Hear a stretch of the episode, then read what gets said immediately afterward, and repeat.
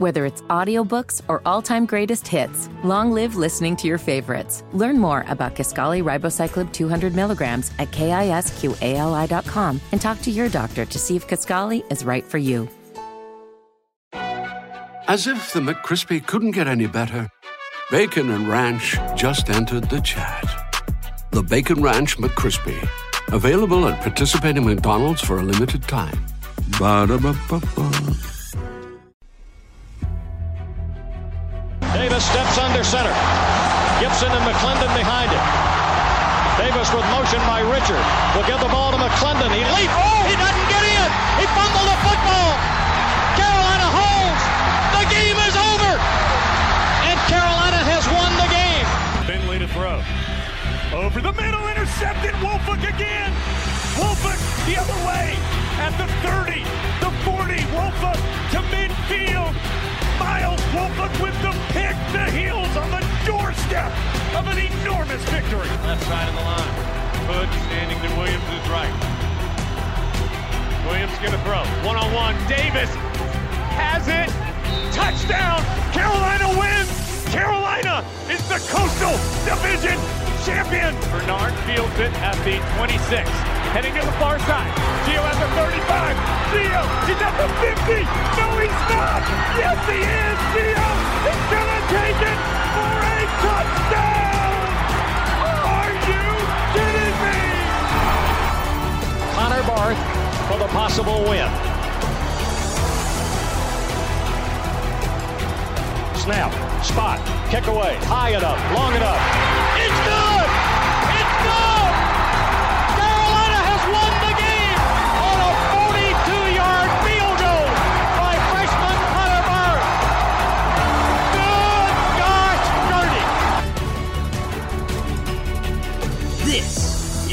Heel Tough Blog Podcast.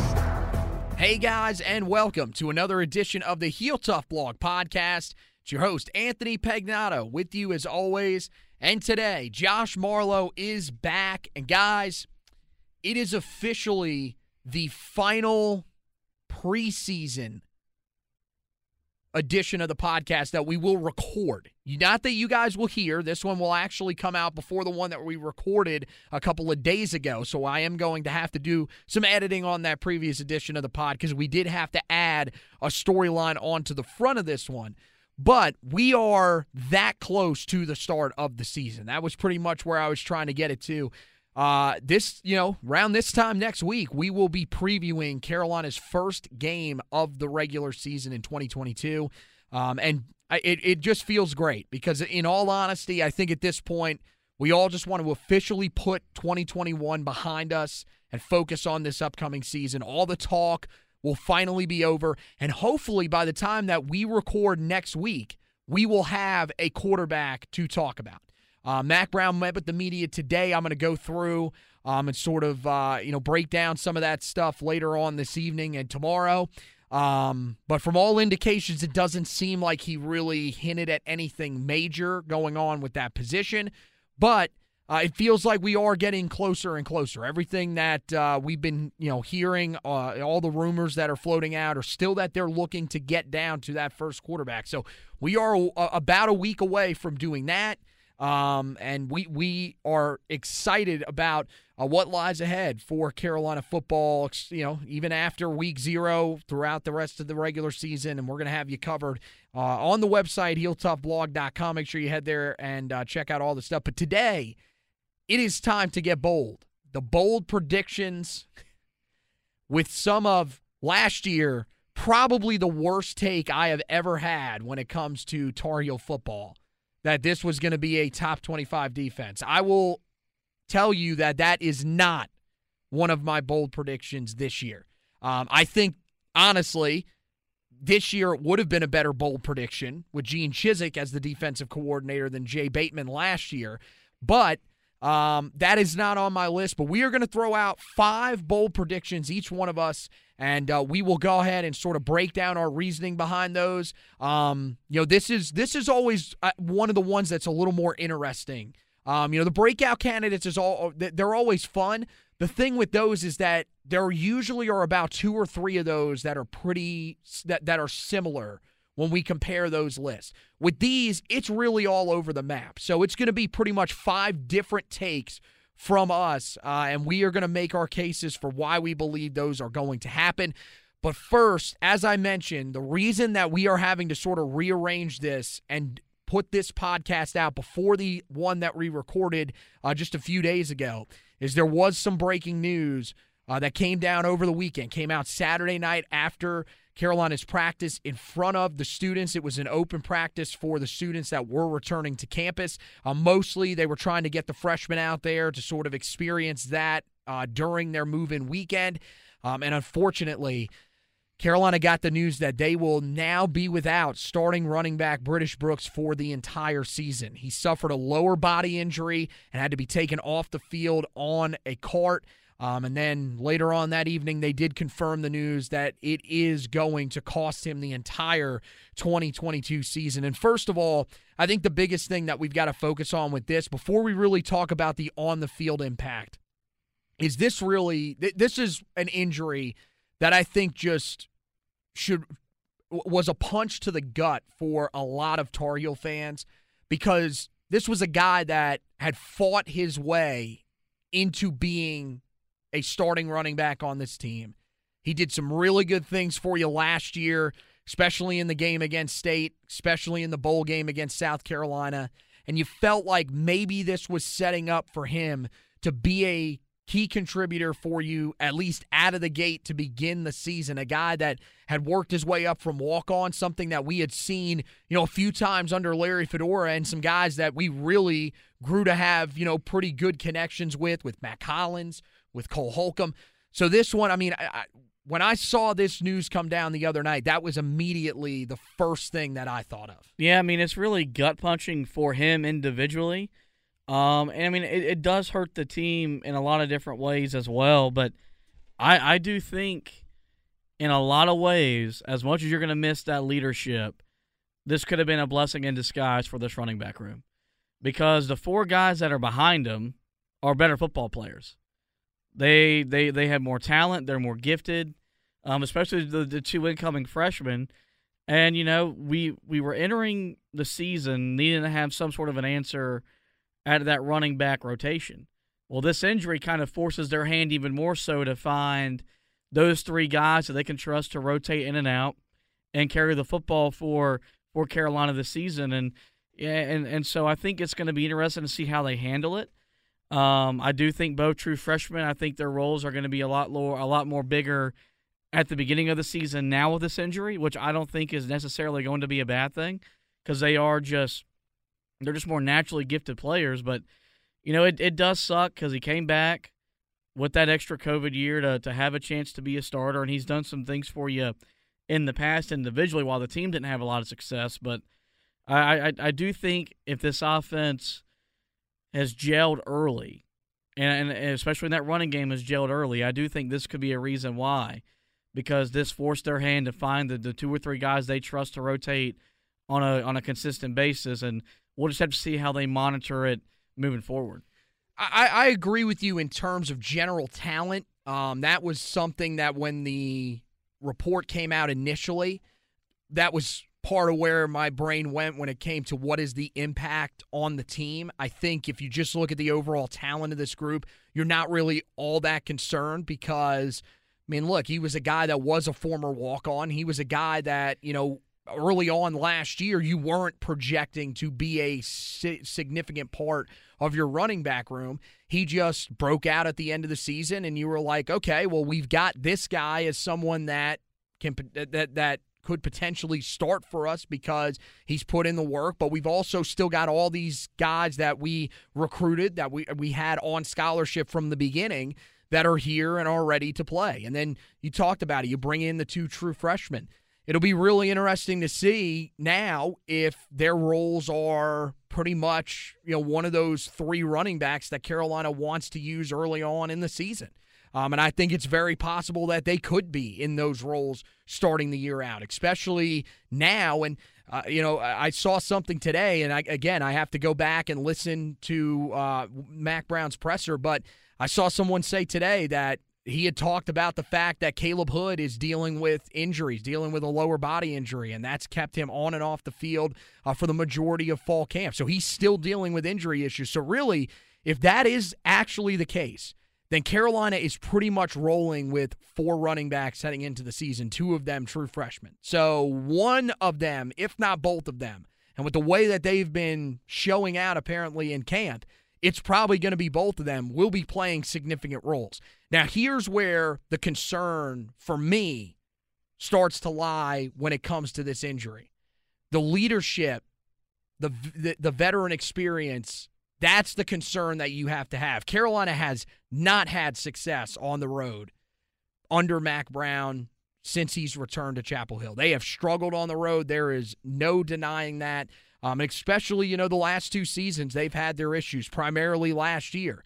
But this is one that you, you thought going into this year on the offensive side of the ball, even though you didn't have your starting quarterback known, you know, until maybe a week beforehand, you would have some experience at those skill positions outside of just Josh Downs. Well, now that is no longer the case. I think the, the the problem that you're running into now is that you don't have British Brooks in that in in you know the first or the entire season, and you don't have Antoine Green for the first three four weeks of the season at the least. That could be longer than that.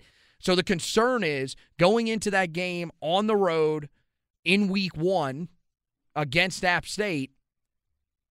Is this going to be a group that's going to be ready for that environment on the offensive side of the ball if you're having to play so many young position uh, skill position players. Yeah, I mean, look, I think it's going to be something that will definitely impact this, but if if Carolina's season is made or broken off of the injury of British Brooks, a former walk-on player, you've got bigger issues in your program. I mean, I'm not saying it's made or broken, but I'm saying that it's you got to acknowledge that not having that leadership and that experience is going to be tough, especially because I'd rather have more talent on the field.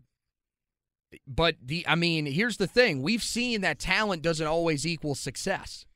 Neither does leadership. So, I mean, you would feel like the leaders that they had on this team were built to put this team in a better position to win. I think the experience is more of the concern. The leadership factor I mean, maybe as you go along throughout the season, but he's still going to be around the team. The experience factor of having guys that are pretty much going to be coming straight out of high school playing significant, pretty much the entire game, more than likely at those positions, unless one of the other two running backs steps up. So DJ Jones is going to have to step up and play a big role, or Elijah Green. Having them go on the road to what some people think might be one of the best, if not the best, group of five environment this year.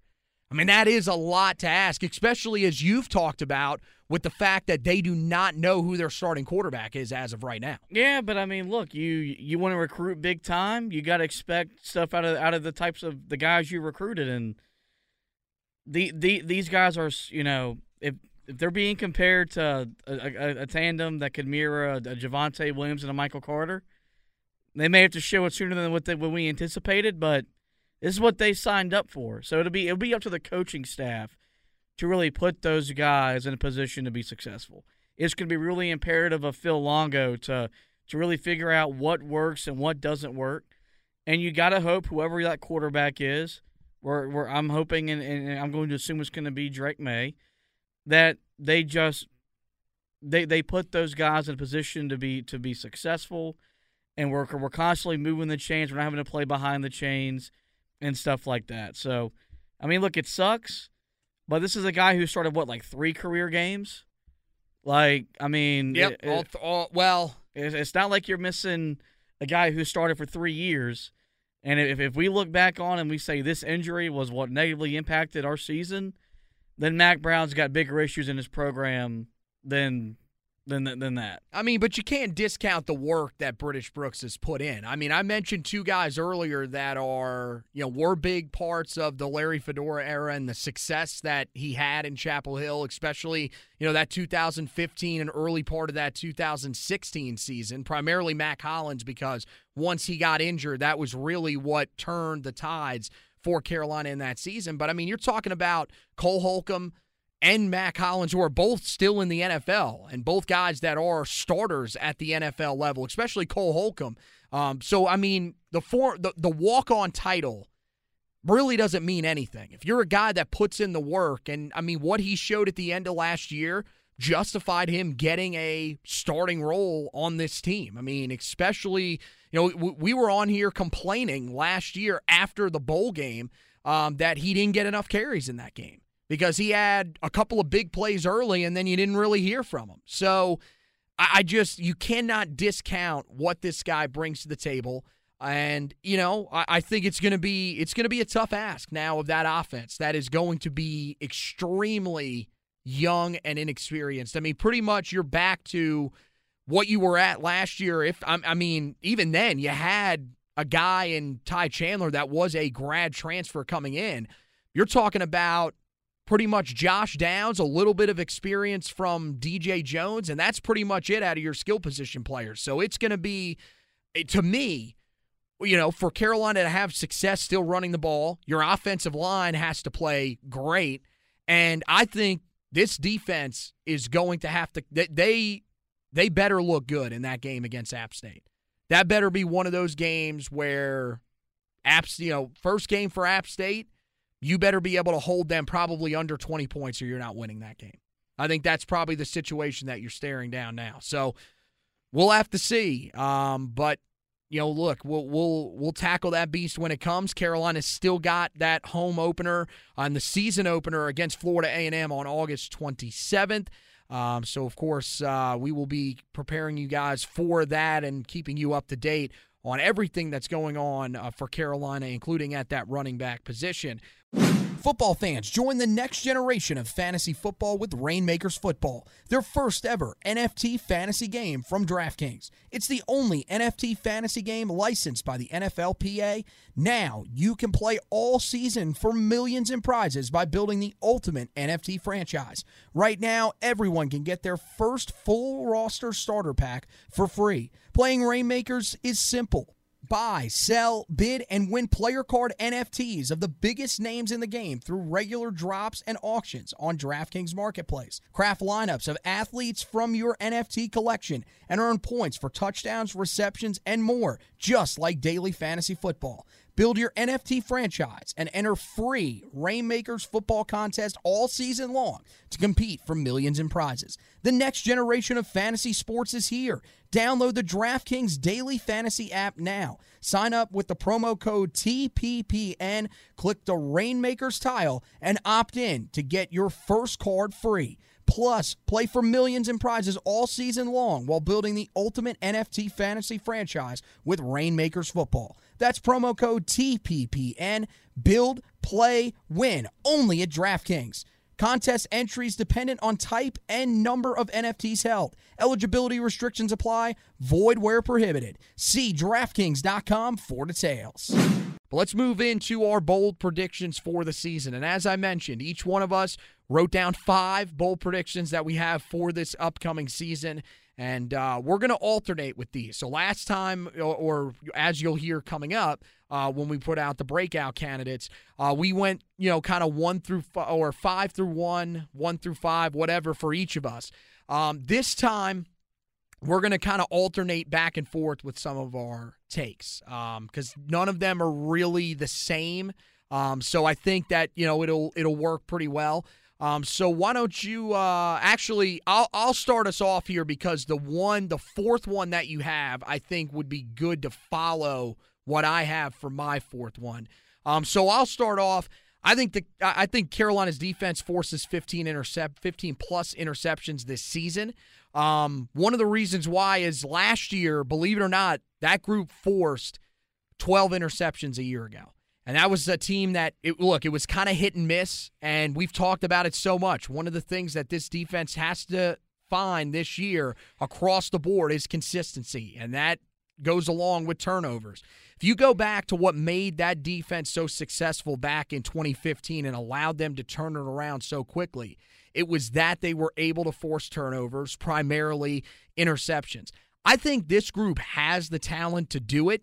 I think Tony Grimes is a guy that's more than capable of being that lockdown corner that you need him to be on the outside. Um, I think that you know you've got Storm Duck if he can stay healthy, and you've got guys across the board uh, that have the ability to take away the football. As much as he struggled last year, Cameron Kelly did have four interceptions for this team a year ago. So I think this. I'm not saying this is a key for Carolina's defense to take a significant step forward. I think if they can create, you know, turnovers even through just fumbles, it would be fine. But I think that this defense can get to that 15 or possibly even more interception number this year in the first year under Gene Chizik and Charlton Warren. If so, they'll need to have teams throwing on them a lot in the second half. And then the last time Chizik was here, didn't that defense record was it one interception in his second season?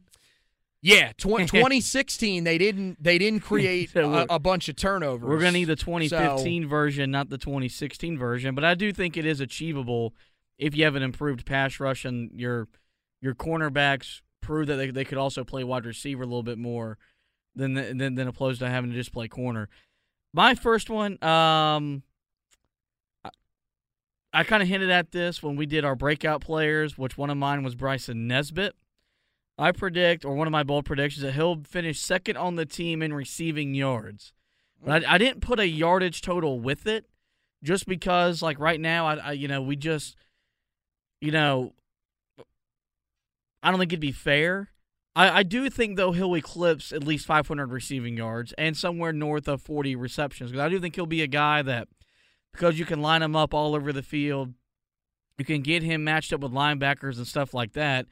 I think he'll average 10 yards a catch or so. So I think every time he touches the ball, mm-hmm. it'll be more in in in that big play variety. So he may only have, you know, 35 or 40 catches, but I do think he'll have over 500 yards and I think, you know, it, it, he'll finish second on the team because there is going to be that safety valve you would imagine with Drake Maye Criswell trying to find the, you know him in the in the, you know on, on on the secondary reads and stuff like that. Um, and, and, this this has nothing to do with Antoine Green getting hurt. This was still going to be a bold prediction of mine, regardless. I wow. just feel like this is something that it's time for this offense to evolve and take that next step. The next step is utilizing the tight ends you have on your roster.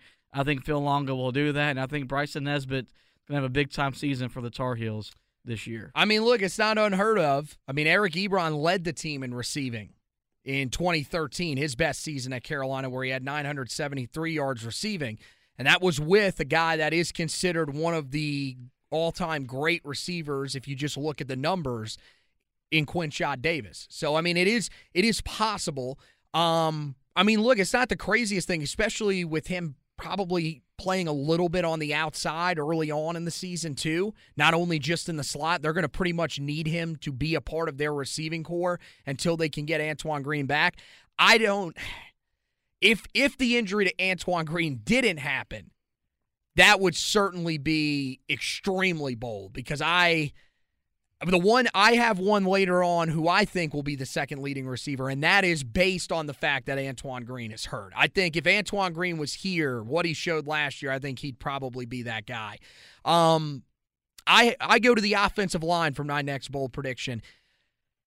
I think this offensive line. Now the problem is is what do you use when it comes to grading this group out? But I think if you go back and look at the end of the season um, I'll say really tackles for loss and sacks is how I would how I would phrase this. I think that Carolina will be inside of the top 50 in terms of tackles for loss allowed and sacks allowed.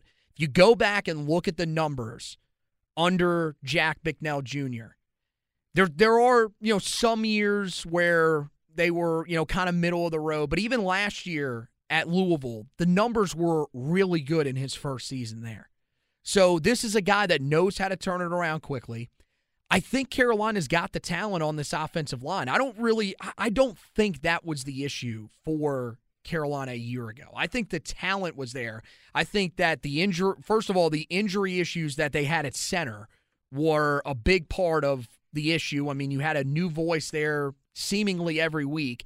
And really, the guy that you thought was going to be your starting center heading into the year, Brian Anderson, was pretty much banged up the entire year. He could never really get fully healthy. Well, this year you've got a veteran guy coming in uh, that they think is, you know, clearly think is an upgrade over Brian Anderson and Corey Gaynor, and everything that we've heard is that's the truth. And he's going to anchor the unit with a more veteran, Asim Richards, a more veteran Ed Montilus, a more veteran William Barnes, as well as some other guys that come in, another transfer in Spencer Rolland and the true freshman Zach Rice. So I think the talent is there for this unit. And I think with Bicknell in there, with the fact that, you know, we've heard from Mack Brown that some other guys have taken steps forward too, and that they are looking to cross train guys to basically get the best five on the field, something that I think last year wasn't necessarily the case. Mack Brown said it a couple weeks ago that basically they had situations where they were allowed to use certain guys and there were other situations where they didn't they weren't allowed to use certain guys i guess according to stacy searels there were certain situations that they couldn't put guys into the game which makes no sense to me um, that's not the approach that they're taking this year. So I think this group, I'm going to go bold and say they finished top 50 in both of those categories and really bounce back this year. That would make the trench reports a lot more fun to write this season for sure. Those were gloomy last year. Um, my second bold prediction, like I'm predicting it, but I think this at this point it's an expectation, and honestly, it's a requirement is that Des is that Des Evans records double digit sacks as a requirement. That's a big. If he got, I'm, I'm now, I would if, tell if, you if this: he doesn't record ten sacks, the hell's he doing? I don't think he's going to record ten. If he got, I would say this: if he got to seven and about 13 and a half, 14 and a half tackles for loss, I, I could I could be okay with that. I think the biggest thing also is how many snaps is he playing. If they're rotating guys consistently, I don't think in, it matters. You're a borderline five star talent. Like if you can't record less than a half a sack per game, I mean, you're you're talking about a guy that has not produced really anything. Which is so why, far. like this year, like for him, that's I, am just saying that's a significant jump. Like, Look, like this I is predicted a year this where, last year. Like this is so, a year where, like, if he doesn't produce, you honestly probably force him out of the program. You go find somebody else because he's on the verge of being one of the biggest busts we've ever had. But I do feel like the scheme fits better for him. I think Gene no Chizik will know how to utilize him a lot better than Jay Bateman. And I mean, also his defensive line coach is probably going to be pretty, pretty, uh, you know, on the ups of coaching too, because I think we can all agree Tim Cross is coaching for his job, and, and so I think like this Mm-hmm. unit is in store for some big time things. It's not from a lack of talent where he hasn't produced. I think a lot of it was being put, in, you know, first when he showed up, his body wasn't ready. And then last year, I think it was just a defensive coordinator who isn't a defensive, uh, is not a, is not a defensive coordinator at the P five level. I think now you've got all those things. You you you you've upgraded your coaching staff. His body is the best it's been since he got to Carolina. Now it's time to put up or shut up.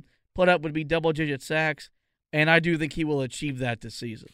Yeah, the biggest problem with Jay Bateman's system is that Jay Bateman decided he, he tried to pull way too many stunts with him. He basically and and not actual stunts either. We're up front. We're talking about we're dropping this guy into coverage as a guy that all he did in high school was put his hand in the dirt and rush the passer. It didn't really make any sense.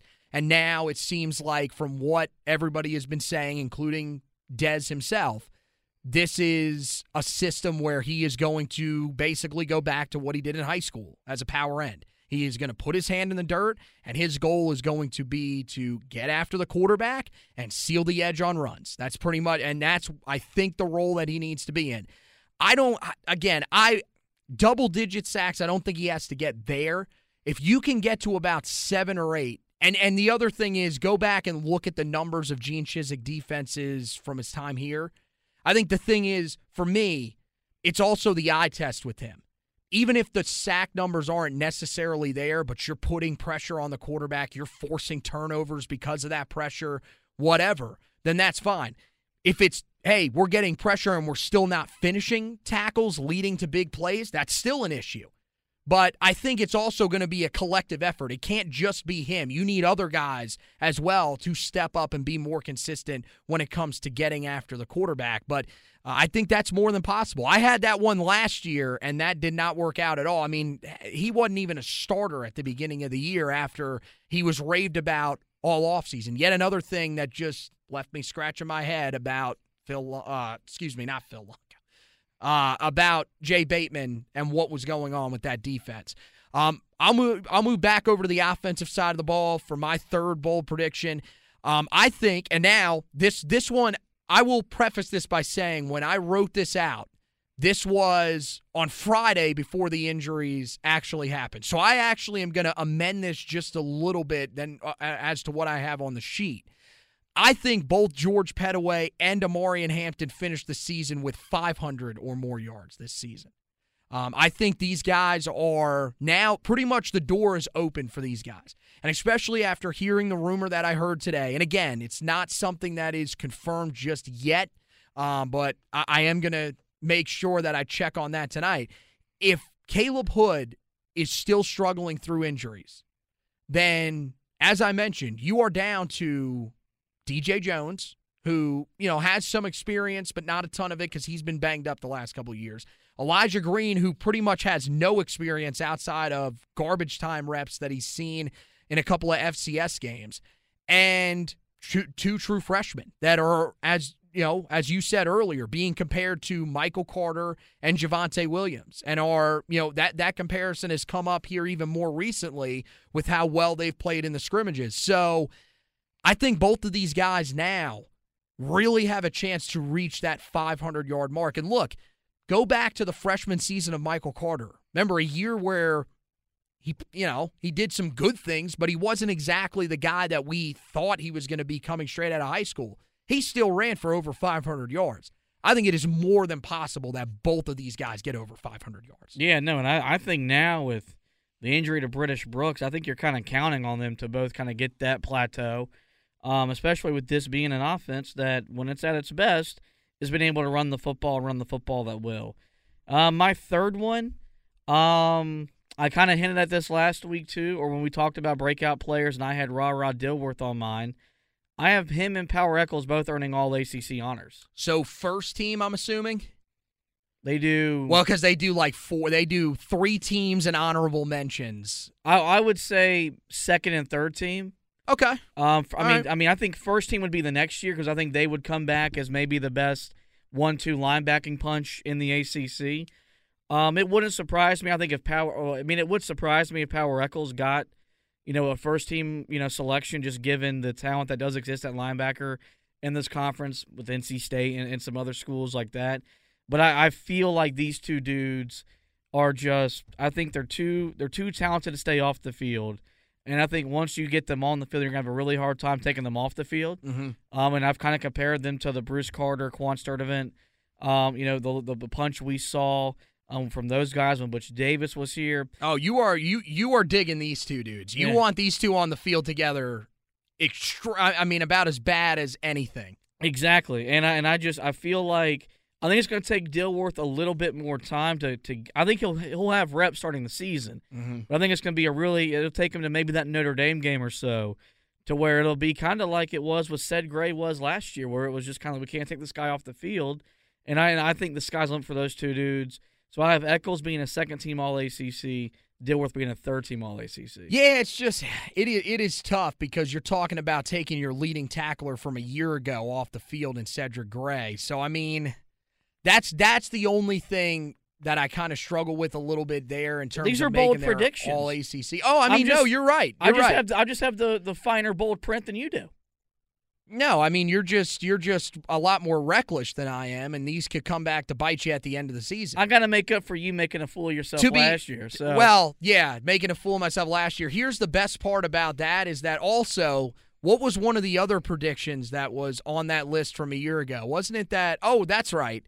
Eugene Asante would lead the team with 115 total tackles. I, so yeah, I think eh. also I think they they may have been tied in there that he would be an All ACC player. So there might be some concern about your faith in line. But I also had a correct bold prediction that trumped it all. Which was? I thought they'd lose the season opener at Virginia Tech.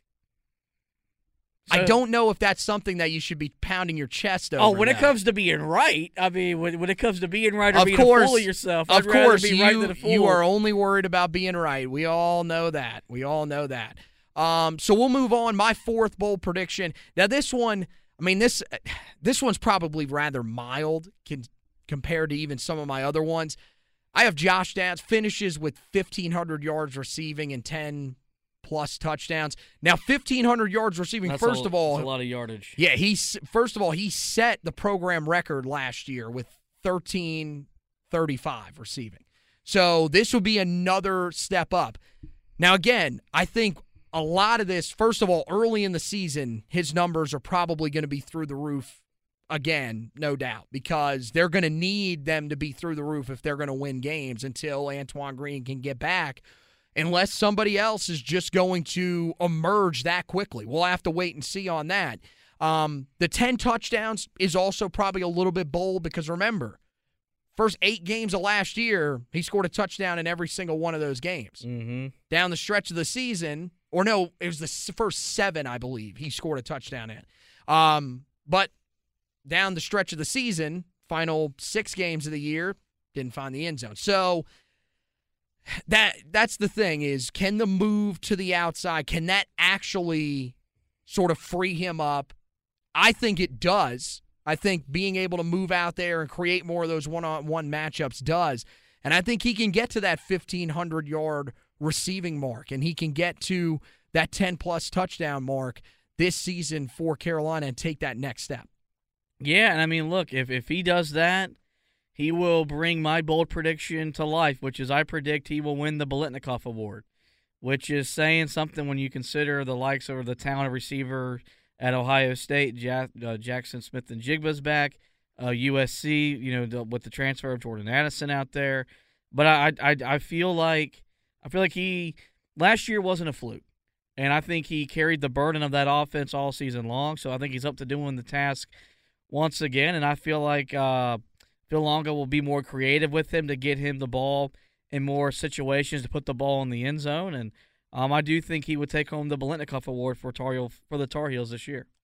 Yeah, I mean, look, that's that's definitely bold just because of the amount of guys that you have around college football. Because I mean, Smith-Njigba's got to be the favorite, right? I mean, this dude had That's the uh, best receiver I've ever seen. I mean, this And thi- they had this guy this year. guy had like what, like four thousand yards receiving in the bowl game. Like th- this dude's this dude's unbelievable. Great And- name too. I I mean, th- that's the thing. So I mean, are we going to see? I I agree. First of all, is are there actually people that are saying last year was a fluke for Josh Downs? Because please tell me who those people are. That if you can't look at the way, just some of the plays that he made last year.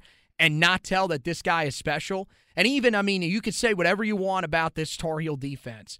But, I mean, if you go back and watch the spring game, it, it just looked easy for him. I mean, it was just, it, he is such a special player that he makes practice look simple. And there are a few guys that can do that day in and day out. I mean, Mack Brown was saying it, it was a couple of Saturdays ago. I think it was the first scrimmage that they had. They actually had to take him off the field because he burned a couple of guys twice because they just didn't have, they just didn't have guys that could stay with him. So it's that is how special this guy is. So yeah, I think it's more than possible.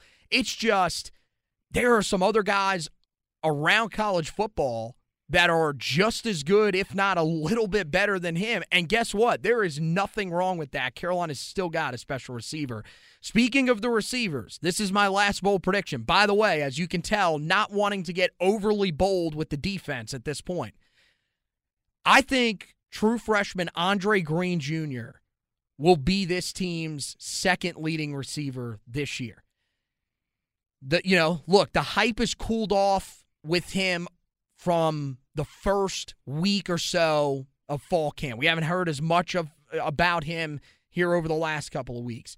But there's still those tidbits that Mack Brown that Mack Brown likes to drop in, and I'm interested to hear if he threw one of those in again today. But you just anytime his name is brought up, you hear about how special he is, the types of catches that this young man is making. He seems like he is already ahead of the curve as a summer enrollee, true freshman. And we've talked about it. The learning curve at those skill positions are not as steep as it is in the trenches. So if you if you're saying, well, look, some of the five star, why is a guy like Travis Shaw not going to be someone that can have a huge season, but a guy like Andre Greene Jr., who was a four star while Shaw was a five star, does. Well, it's completely different. First of all, Shaw, 355 pounds. He's got to get down from that to be able to play down there. But you're also talking about, uh, uh, you know, it's it's a little easier to learn those concepts on the outside. It's not as physical. It's not based off of what you do in the weight room out there. So I think he he has more than enough opportunity, er, especially early on in the season before Antoine Green comes back, to really establish himself. And I think you know, Carolina's. I, I we heard some things about Kobe Paysour but we haven't heard a ton about him as we've gotten closer and closer to the season. So is he a guy that's ready to explode? I've seen some good things, you know, just from the highlight films coming out of the scrimmages and practices. Looks like Gavin Blackwell's doing some good things as well. But is he the guy that's really ready to take over that position? I don't know. And I think if you're leaving the door open for a guy that's as talented as this, for a guy that can go up and win the 50 50 balls, which was something that Carolina struggled with a year ago, I think that this could allow him to jump in and take one of those starting spots pretty early on. And if he does that, I think it's more than possible he's the second leading receiver behind Downs. My last bold prediction, I think, will be a big part of if Carolina goes bowling or not this this upcoming season. And I've kind of wrestled all off season if I thought this team was going to make a bowl game or not, just because I think there are, there's a lot of questions around this team as we've entered, as we've deemed it a crossroads season for Mack Brown in Chapel Hill. But like my host here, I homered up. About damn time. I've got I've got the team making a bowl game. Wow. And a big reason why. That's homering up. Uh, Gee. Yeah, because I don't I, I don't I don't know necessarily if if they if they if this is a bowl. It's a bowl roster talent. It should be. It should be a bowl. But the fact team. that we're There's asking, no doubt. the fact that making a bowl game in year four, if we take it as a success for Mack Brown, kind of shows you how underwhelming his tenure's been. But I do think this year, for the first time since Mack Brown came back, they'll beat Notre Dame and Pittsburgh. And I think those will be two swing games that if they can win those games, they've played them both very tough. Um, of course, they played Notre Dame at home during the pandemic season. Tight in the first half, got worn down in the second half. Last year went blow for blow with that team in South Bend. Um, just till till till that run by Kyren Williams that that really just derailed the whole. And then thing. Pittsburgh, they've they've played them twice, both on Thursday nights, both in games they lost in overtime, and both games you could make the argument that Carolina beat themselves more than Pittsburgh beat them. Mm. And so I think Carolina will correct those because those games in Chapel Hill, I don't think Notre Dame's going to be all that good. I think we'll see that week one when Ohio State beats them by three touchdowns or Pre- more. Preseason AP top five team Yeah. somehow. Um, and and for Pittsburgh, I mean, I I like them. I think Pat Narduzzi has built, you know, maybe right now the best program in the in, in the coastal side of the ACC. That's not Give- saying much. Give Mario Cristobal time, but I do feel like that game Oh, being there in you Chapel go. You're Hill, homering up for Miami over there. Mhm. I think that game being in Chapel Hill leads leads to our favor, and I do think Carolina beats those two teams for the fo- for the first time under Mack Brown, and will be a big reason why this team does achieve a bowl game this season. Well, first of all, if they beat both of those teams, they should be in the hunt, if not the favorite to win the Coastal. There is no doubt in my mind because other than that, then then if you're talking about what decides the Coastal, it should be that game against Miami. Mm-hmm. The other wild card would, of course, be the game at the end of the season against NC State. Other than that, if you're beating Notre Dame and Pittsburgh, you should beat everybody else on your schedule. I don't think Notre Dame's that good. I don't okay, think, I don't but think they're who, top five who, good. Who are the other teams on that schedule that you think are better than that team? Do you think Virginia's better than that team? I think Miami's better than us. Okay, but I just pointed out that that would NC be the game State's that better than we are. Okay, so that's two right there. Okay, if you're if you are six and two in conference, right? I'm still right on that, right?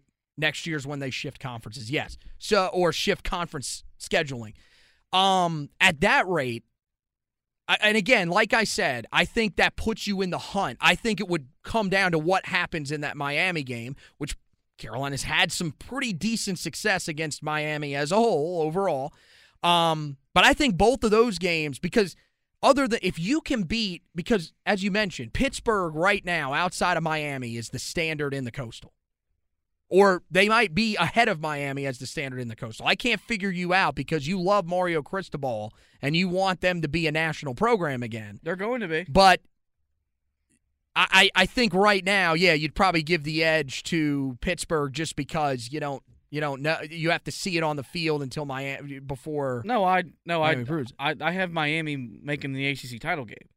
Right, but I'm saying in terms of heading into the season right now, where if you're tur- if you're talking about the most stable program in the ACC, it's it's Pittsburgh until Miami shows it on the field and can prove the stability. So, if you're beating that team and you're beating Notre Dame, which look, I don't think Notre Dame is going to be anywhere close to a top 5 team this year. I think that's a team that's probably 9 and 3 at best, probably 8 and 4.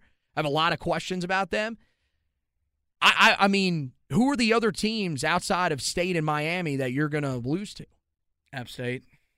Okay, that's an at a conference game, so that wouldn't matter in terms of the coastal. But i i uh, honestly, if you're taking them to beat Notre Dame and Pittsburgh, they shouldn't lose to App State. They shouldn't, but it's a different game and different environment It doesn't matter. That's a group of five team. You, you that you lost to on your home field three years ago. That's a better And- team now than it was and you three were years ago. you were a seven and six team that wasn't really in the hunt for the coastal, and you. so so I I don't. I mean, I prefaced that by saying because those games are at home. So you you would have these two teams, b- them beating these two teams, but probably finishing seven and five. I could. Would that not be the most Carolina football thing of all time? I mean, at that point, are you still looking to move on? Are, are you still looking at to see if the, the direction of this program is right? You would probably have to to question it. I, Because if you're losing, first of all, if you can beat Pittsburgh and Notre Dame, but lose what at home to Virginia Tech, I think that's gonna. Virginia Tech's gonna be a different team this year. Don't know how good they're gonna be. they're coming into Kenan. If you don't win that game, that's one of the ones Don't make should coming be. into Kenan is is going to be. Look at the record of the team at home the last few years. It- Remember, they only lost one game last year at It's, home. it's it's not this environment that that scares people. Like it's not an environment that scares people, but it's a team that has pl- consistently played about as well as anybody in the country under Mack Brown at home. well outside of the teams that haven't lost at home in the last three. I years. said one of the best teams. I didn't say the best team. Well, you said country. with one of. Yes. I They're didn't like say four, the. five or six schools haven't lost a home game since Mack Brown came back. Who are those? Name those off if they haven't lost home games. What? B- b- I, I think Bama, Clemson, maybe Ohio State is up there. Clemson's the obvious one because they haven't lost in what is it like thirty six games or something like that right, at home. right there's three. You you already did half the math. But I don't. But see, I don't know. Did Ohio State lose it? I don't remember the last time they lost at home. I'm I'm not saying, but I'm saying they look, Notre Dame. they have Notre Dame's going to be a top twenty-ish team. I don't think when the season's done, Pittsburgh's going to be a ranked football team. So you think Virginia Tech is better than both of those teams? No, but this is going to be a different Virginia Tech team. They've got It does, but you should beat that team. There's There a are- lot of teams that there we should other beat that we don't beat. So Virginia would be another one, I guess. On the road, you'd probably think they'd lose that game. They did the last time in a, in a I- I game mean, that we thought we it- sh- they should have won. No to questions me, asked. If they're if they beat Notre Dame and Pittsburgh and they don't beat Virginia Tech, then I mean there are a ton of concerns move, moving forward. That's a game because that that then goes back to basically the 2020 season of you're winning some big games, but you're also losing a game. Now, granted, those ones were on the road, and to me, if you lose, if you won these two games at home and then lost to a team like Virginia Tech or Georgia Tech at home, It'd be the same as losing at home to I mean, Florida that State would last be year. unbelievably stunning. But that team wasn't heading in the right direction even at that point. You could tell, honestly, we knew that was going to happen last year. We said that going into that game a year ago. This one, if you beat Notre Dame and then turn around and lose to Virginia Tech, man, that's going to be a tough one to recover from. So uh, my thinking is if you beat Notre Dame and Pittsburgh, then you my my expectation if you're telling me that those two are wins you're going in the future telling me those are wins it's well they better be competing for the ACC coastal title at that rate or there are a lot of questions about where this program is going if they just consistently keep falling flat on their face Or just after lower big wins or whatever expectations for a program who hasn't won a, a conference title in 42 years. what's the expectation supposed to be 5 and 7 6 and 6 every year Make a bowl game. Go seven and five. you eight just said four. that wasn't good enough though No, I didn't. Yes, you said that's not good enough for Mack Brown and this staff. So that's the thing. You should have expectations. You should. With the talent that you're bringing in, you should have expectations. Making a bowl game is not good enough for the talent that is being brought in. And I mean, if you're going this bold to predict those two wins, then you I- should probably believe that this is a team that should be playing. Not when I come the back final and week say that. I don't think those teams are as good as their preseason rankings say they are. So what? You still have them, but but you have them as better. You so on right now, th- going into this season, do you think that Notre Dame and Pittsburgh are better teams than Virginia Tech? Yes. Do you think that they are better teams than Georgia Tech? Yes. So those are two should be wins. You think Th- they're better? Do you think were, they're those better? Should be wins last year. do you year. think they they're weren't. better? Do you think they're better than Virginia? So, the, but my thing is, why do you have confidence? So you should have no confidence that they're going to beat I any of just made a bold prediction that they would beat two teams that are highly overrated entering the season because and lose games- to teams that are extremely. That's what we do. That's who we are. Not at home. Like that Not is- recently. Look at the recent past. They lost at home to Florida State last season. who was pretty much as good as they were a year ago. If you go back at the end of the year, who was really that much So better? now you're justifying who they lost to at home. I'm not justifying who they lost to. That was a that was a terrible loss a year ago. But that was also a team that, as we're starting to hear now, frankly, did not care and has not cared. Now, this year's team, you would hope that they would learn from that. We'll find out after App State if they lose the game, which is hate to break it to you, fans, a real possibility. It's the biggest game in one of the biggest games in program history. If they lose that game, it can set the stage. First of all, if they lose that game, they will not win either one of these games that you talked about here. They will if they lose to App State, they will not recover in 3 weeks and beat Notre Dame at home. They will get steamrolled because at that rate, most people will if especially if they struggle bad enough, most people will probably have them losing to Georgia State the next week on the road, which is apparently, as we've heard, a tough environment. so I don't know. It's it's interesting. Um, you know, I, I toyed around with the with the notion that Notre Dame would be one that I would pick. But as I said, I mean, look, th- this is a team that as you get closer and closer to the season, and as you look more and more at the numbers from Gene Chizik, his first time that he was here, and really just his numbers everywhere else, this is a team that should factor into the ACC Coastal race this season. Heading into the final two weeks, they should be right there, unless Miami just runs away with it or Pittsburgh, although I'm not seeing that. I'm not quite as low. There was one of our hosts here on the station that we work at yesterday actually said, I was listening to it on my ride home, said that Pittsburgh has no quarterback. That's not quite the truth. Kedon Slovis actually did some pretty solid things as a freshman. Um, I have a little more belief than that, but I do think that Carolina should certainly factor into the race in the ACC Coastal this season. They've got enough talent to do it. And it starts on August 27th. And as I mentioned, we're going to have you guys covered on the website, heeltoughblog.com. Uh, we're going to have the articles up for this, uh, bowl predictions. Uh, that'll be up there. We'll go a little more in depth on our specific predictions. Breakout candidates will also be up there. We'll also have that podcast edition. As we mentioned, we referenced that a couple of times here. Again, we had to swap those uh, in, in terms of when we were wanting to put those up on the podcast feed because we had to add this tidbit in at the front of this one about British Brooks. We wanted to do that for you guys. So uh, make sure you check out that edition that'll come out later. But those articles will be going up. And then that's right.